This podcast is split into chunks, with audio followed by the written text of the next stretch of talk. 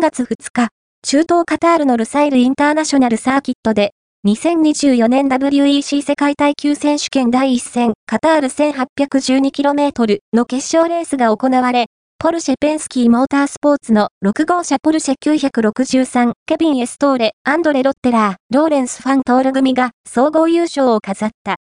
ハイパーカーと LMGT3 の2クラス制で実施される初めてのイベントとなった今大会は、335周最大10時間のレースフォーマットとなったため、通常ポイントの1.5倍となる選手権ポイントが付与されている。第1戦カタール終了後のランキングは以下の通りだ。2024年 FIA ハイパーカードライバー世界耐久選手権トップ10投稿ポイントランキング2024年 WEC 第1戦カタール終了時点はオートスポートウェブに最初に表示されました。